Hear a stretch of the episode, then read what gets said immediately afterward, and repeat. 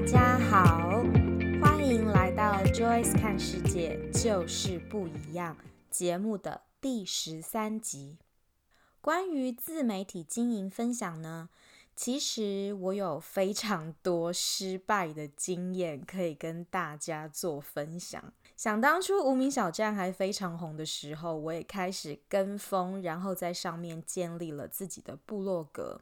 但是呢，光是为了版型这一个很小的问题，就可以选一两个月以上，还没有定下来。后来我也尝试做过匹克邦，之前开的部落格在匹克邦的平台上面，现在还没有拿下来。所以如果你在网上搜寻 Joyce 看世界就是不一样的话，可能还会看到之前匹克邦的部落格。这些都是所谓的数位痕迹跟数位历史，在网络的世界里面留下了足迹，都见证着我在数位影响力还有自媒体经营这一条路上走的许许多多的弯路，还有付出的很多的时间还有精力，而且都是没有回报的。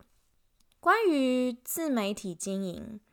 跌跌撞撞超过十几年，一直到二零一九年开始，我才真正找到了我自己的节奏感，找到了适合我自己的平台。还有，我想大家都比较关心的是，是不是开始有盈利、有赚钱？答案是是的。从二零一九年，我也开始因为自媒体的经营，开始有赚钱、有进账。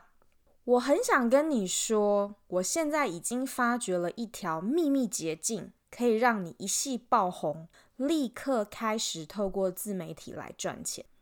可是事实上，经营自媒体就是需要有非常多的时间去付出努力的，它是一个实验的过程。你会犯错，你会觉得自己怎么努力都没有成果，你也会灰心。但是它就是这样一步一脚印的累积的过程，至少这是我目前经营自媒体有稳定的盈利之后的经验谈。我对于我的自媒体的经营定位很明确，它是我的副业，它是我的税后收入，睡觉之后的收入累积的地方之一，它也是我的数位影响力的泉源。我想，如果要成为一名全职的自媒体经营者，那可能会有更深的体会，也会有更多的挑战。我开始有计划的、有规律性的经营自媒体，大概是在一年多前。二零一九年六月底，我跟老公从澳洲昆士兰凯恩斯搬到澳洲首都坎培拉之后。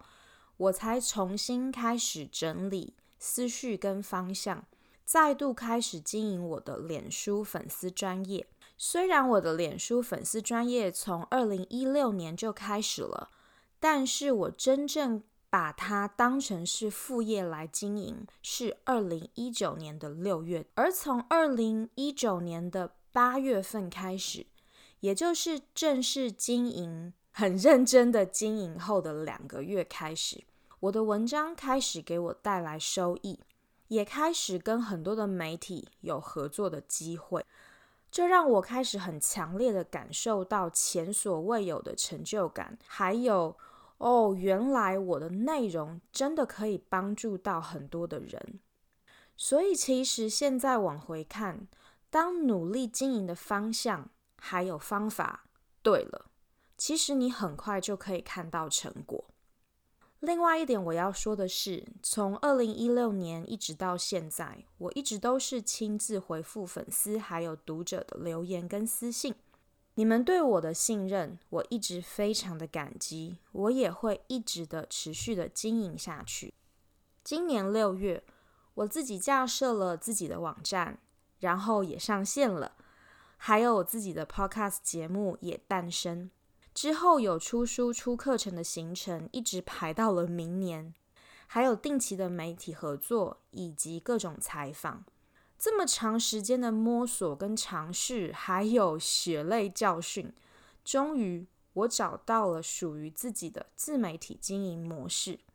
一路从兴趣变成了副业，斜杠税后收入，睡觉的睡。如果论及自媒体经营的资历，比起很多人，我的资历非常的浅，完全不是这方面的专家。我觉得我是一个探路者，或是实验者。而最近收到很多粉丝来的私信，问我关于自媒体经营的问题。他们有些人已经开始经营自己的自媒体，有些人则是希望在未来踏上这条路。以下我整理的八个我这一路上体会出来的经营自媒体的心得，以及提供一些思考还有策略的方向，希望能够让正在努力经营自媒体的朋友们。带来一点点的帮助。这八个自媒体经营的秘诀，是我从写部落格到现在经营社群媒体的真实体悟，还有真实经历。我会不隐瞒的分享我曾经犯过的错误，希望你的路比我走得更顺利，更快速地达到你想要达到的目标。第一个小秘密。经营自媒体是一场超级马拉松，不是要你跑得快，而是要你跑得久。如果说你已经下定决心要经营自媒体，那么请你一定要先 检查你自己是不是有很强大的耐心、毅力，还有恒心。如果没有，没有关系，请立刻开始培养。不管你的自媒体是什么样的主题，社群媒体账号的粉丝数量、部落格的浏览量、网站的浏览量，都是需要累积人气、培养粉丝的信任感、培养读者的信任感，这些都不是在短时间内可以达到的。就算你有一系爆红的爆款文章或者是影片，你之后要怎么维持？同样的，你也会面临一样的挑战。如果你的目标是你的自媒体有一天会开始有收入，而且是稳定的收入，甚至可以做到足够让你辞去目前朝九晚五的正职工作，那你必须先给自己十二到十八个月的时间做累积还有测试，并且要做好长期抗战的心理准备。我想你可以先试做三个月，你先做一个三个月的计划。前三个月或许是每周发文三次，或许是每周做一个音频节目，或许是每周发一支影片。不管是什么样的内容产出，一字一句的耕耘，一篇文章接着一篇文章的累积，一个又一个视频的上传，经营自媒体。就是跑超级马拉松，超过了四十二 K 以后，你会发现身边的跑者已经没有几个了。第二个小秘密：Be brave, be different, be yourself。让粉丝跟读者感受到你的真实个性。你可以去借鉴，你也可以去学习你喜欢的、你想要成为的自媒体的。不同的人，不同的平台的样子，但是千万千万别想着去抄袭别人。其实粉丝跟读者是非常精明的，他们一旦开始看到你的内容产出，对你的内容感到兴趣之后，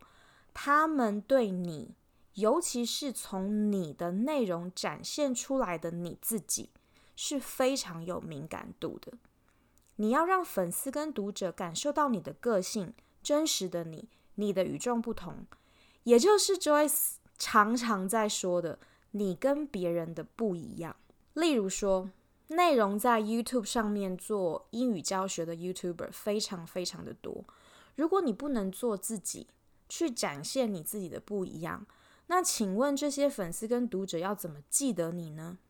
而如果说你要去抄袭某一个成功的自媒体经营者的内容，或者是他的模式，也或许是整体的风格跟感觉，那其实这个是极度困难的，因为自媒体它的奇妙之处就是在于它可以展现你自己的个人风格，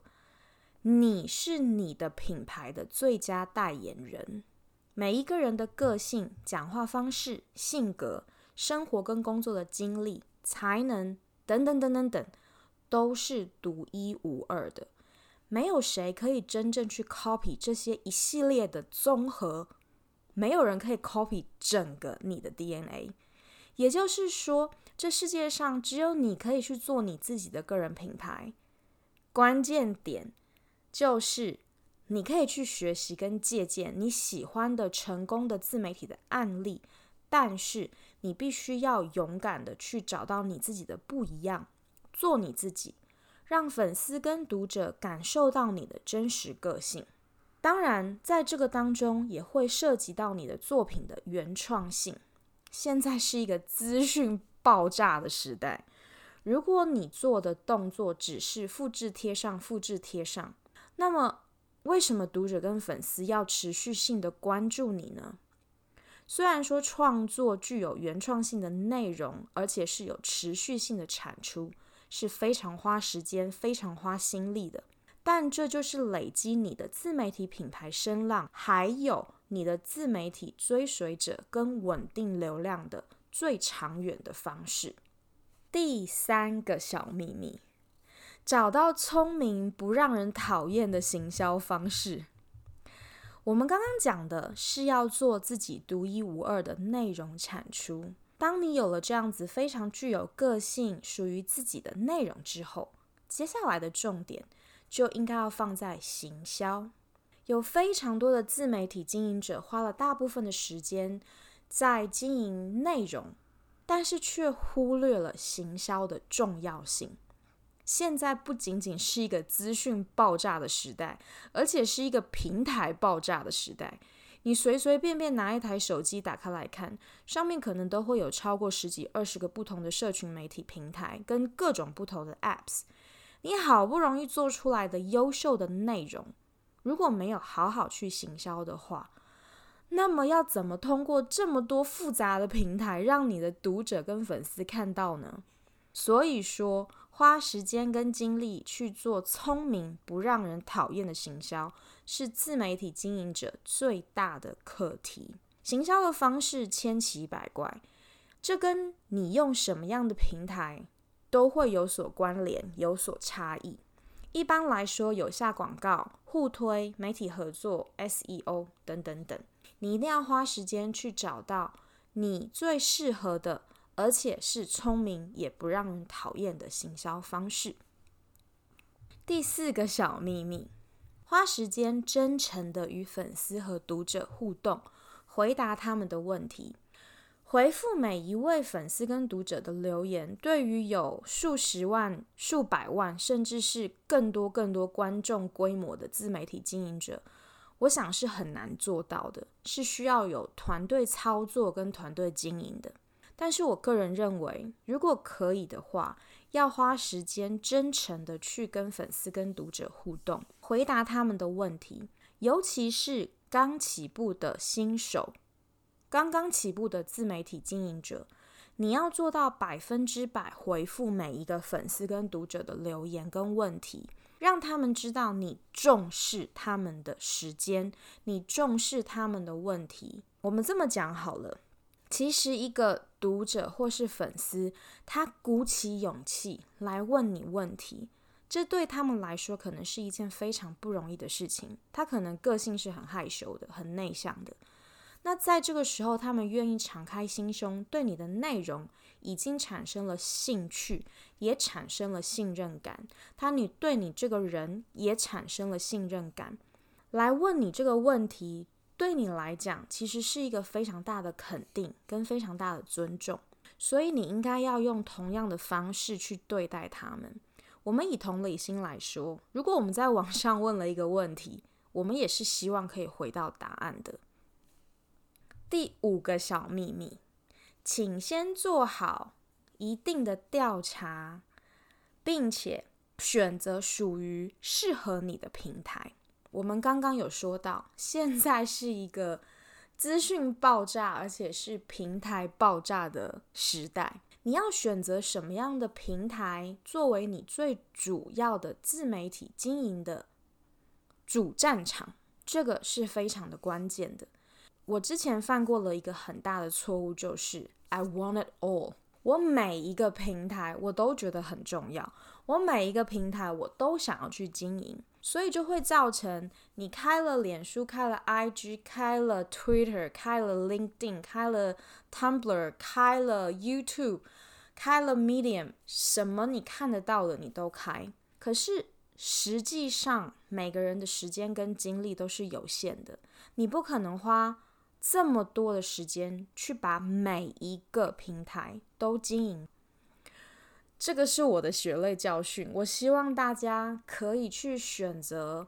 而且先做一些调查，什么样的平台适合放什么样的内容，或是什么样的平台比较符合你现在想要达到经营自媒体的一种方式。先要去做一个调查跟筛选。然后再去选择适合你自己的平台。就拿我自己来讲好了，虽然现在很多人说啊，脸书是老人在用的东西，现在年轻人都已经不再用脸书了。可是脸书对我来讲，它是一个我很熟悉的平台。我在上面发文，跟我在上面操作很多的东西，我非常的习惯。而且我也觉得它是一个适合我的平台，我就选择持续性的把脸书当成我的一个主战场。那你可能要根据你所经营的不同的自媒体的方向跟你的主题去选择适合你的平台。记住，再回到我们刚刚讲的血泪教训，先做好一些调查，然后再去选择，千万不要。什么都想要，人真的没有这么多的时间跟精力去做全部全方位平台的铺开。第六个小秘密，准备好去想一想你的目标客群，你的 target audience，TA 到底是谁？嗯，你或许可以先自问自答。用三十秒或者是六十秒的时间，描述你自己现在的自媒体平台是做什么的？你想要写给谁看？你跟同样的主题或者是类似主题的其他的自媒体经营者有什么不一样的地方？也就是你有什么独特的卖点？我们讲的 USP。Unique selling proposition，这一点非常的关键，也非常的重要。因为当你开始建立自媒体的时候，你一定要搞清楚，你到底在面对什么样的客群说话，你能够给他们带来什么样的服务跟什么样的产品，你能够解决他们什么样的问题，这就会回到我们刚刚讲的。你要先去想，你对于你自己自媒体品牌的定位是什么？如果你只是一个兴趣的分享，当然没有问题，你想要分享什么就分享什么。可是如果说你把这一个平台当成是一个日后变成是副业，甚至是可以取代你的正职工作的全职模式去进行的话，你就要考虑到 TA 这个问题是非常重要的。第七个小秘密，建立你的获利模式。自媒体的获利模式非常的多，而且非常的多元。看你是用什么样的主题，你在什么样的平台之上，你都会有不同的获利模式可以去慢慢的建立。那我在这边呢，汇整了一些比较常见的方式，给大家作为参考。第一个是业配文，大家都对业配文比较熟悉。例如说，你的粉丝已经呃累积了几千上万，或者是更高的一个数字。当你的流量达到了一定的标准的时候，有相关需求的厂商可能就会找到你。这就看你自己的主题是否可以去跟厂商有一个互惠互利的一个效果。再来呢，呃，我们常常见到的也有像广告收入啦、行销联盟啊，还有做代购啊，或者是做自己的产品、做线上的产品等等，这些都是不同的盈利的模式。我们想要着重的说一下，现在线上的产品种类非常的繁多，各种的服务跟各种的产品，你基本上都可以在线上找到。如果你自己的自媒体品牌做到了一定的规模之后，根据你的 TA，根据你的客群，然后去设计可以解决他们问题的一些产品或是服务，这是非常好的一种方式，可以给你带来现金收入。最后第八个小秘密，用你舒服的平台做你喜欢的事情。不管你是要写部落格，还是自己搭建一个网站，或者是你想要利用免费的平台，包括是 YouTube、Facebook、Instagram、Twitter 等等。其实你在经营自媒体的时候，最最最关键的是你要做你喜欢的事情。为什么说一定要做自己喜欢的事情呢？因为唯有做你自己喜欢的事情，你才有可能长久的、持续性的做下去。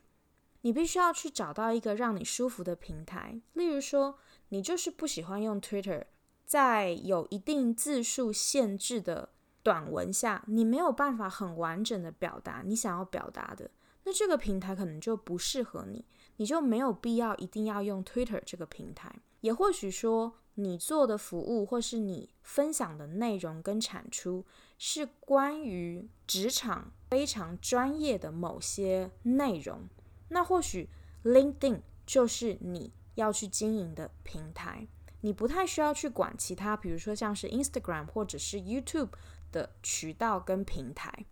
就拿我自己来讲好了，我在写我的文章的时候，我通常会利用很多我过去的国际工作经验作为灵感来源，而且我对这些事情有非常大的热情，而且都是我自己的亲身经历，所以说我的撞墙期或者是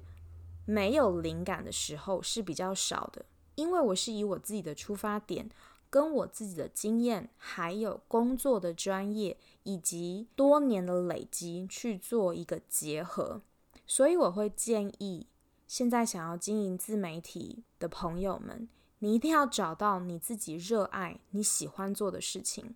不然的话，真的很容易会有倦怠感、懒洋洋的，什么都不想写，甚至是没有任何灵感、没有任何热情的时候，你的。内容产出真的很容易难产，就像我们一开始说的，经营自媒体它是一场超级马拉松，不要你跑得快，而是要你跑得远。以上八个小秘密，希望可以给现在正在经营自媒体的朋友们，或者是正在考虑要经营自媒体的朋友们，带来一些新的思路跟一些帮助。希望你们在经营自媒体的这条路上走得很顺利，走得很愉快。今天的音频节目内容除了会上传到 Anchor、Spotify、Google Play、iTunes 等等平台之外，也会上传到 Joyce 看世界就是不一样的同名官网。同时呢，我们非常的欢迎你加入我们的脸书私密社团。在 Facebook 上搜寻 Joyce 的国际工作情报站，我们会在脸书私密社团里面继续讨论节目的后续。你也可以在那里告诉 Joyce 你想要听到什么样的内容和你最关心的话题。最后，如果你喜欢这个节目的话，请你帮 Joyce 在 iTunes 和 Google Play 上打星评分，最好是打五星，然后给我一个。长长的留言，让我知道你对我们节目的想法，或者是你有任何想要我们改进的地方，都非常欢迎你跟我们做互动，这样我才可以继续有动力在广播频道上面播出，给你们带来更优质的内容。我知道你非常的忙碌。二十几分钟的时间，你可以选择做很多其他的事情。你可以追剧，你可以去跑步，你可以听音乐，但是你却选择了收听 Joyce 的音频节目。我真的非常非常的感谢你。请你用几秒钟的时间给自己点一个赞，好好的感谢自己，感谢自己为了成为一个不一样的自己，做了一件不一样的事情。只要你愿意选择主动改变自己的人生，改变的开始就在转瞬之间。在节目结束之前，和你们分享一个名人名句：Be yourself. Everyone else is already taken. Oscar Wilde。做你自己吧，其他人都已经有人做了。奥斯卡·王尔德，英国作家、诗人、散文家。我们下次见喽！和 Joyce 看世界就是不一样，一起期待一个不一样的自己。See you next time. Bye bye.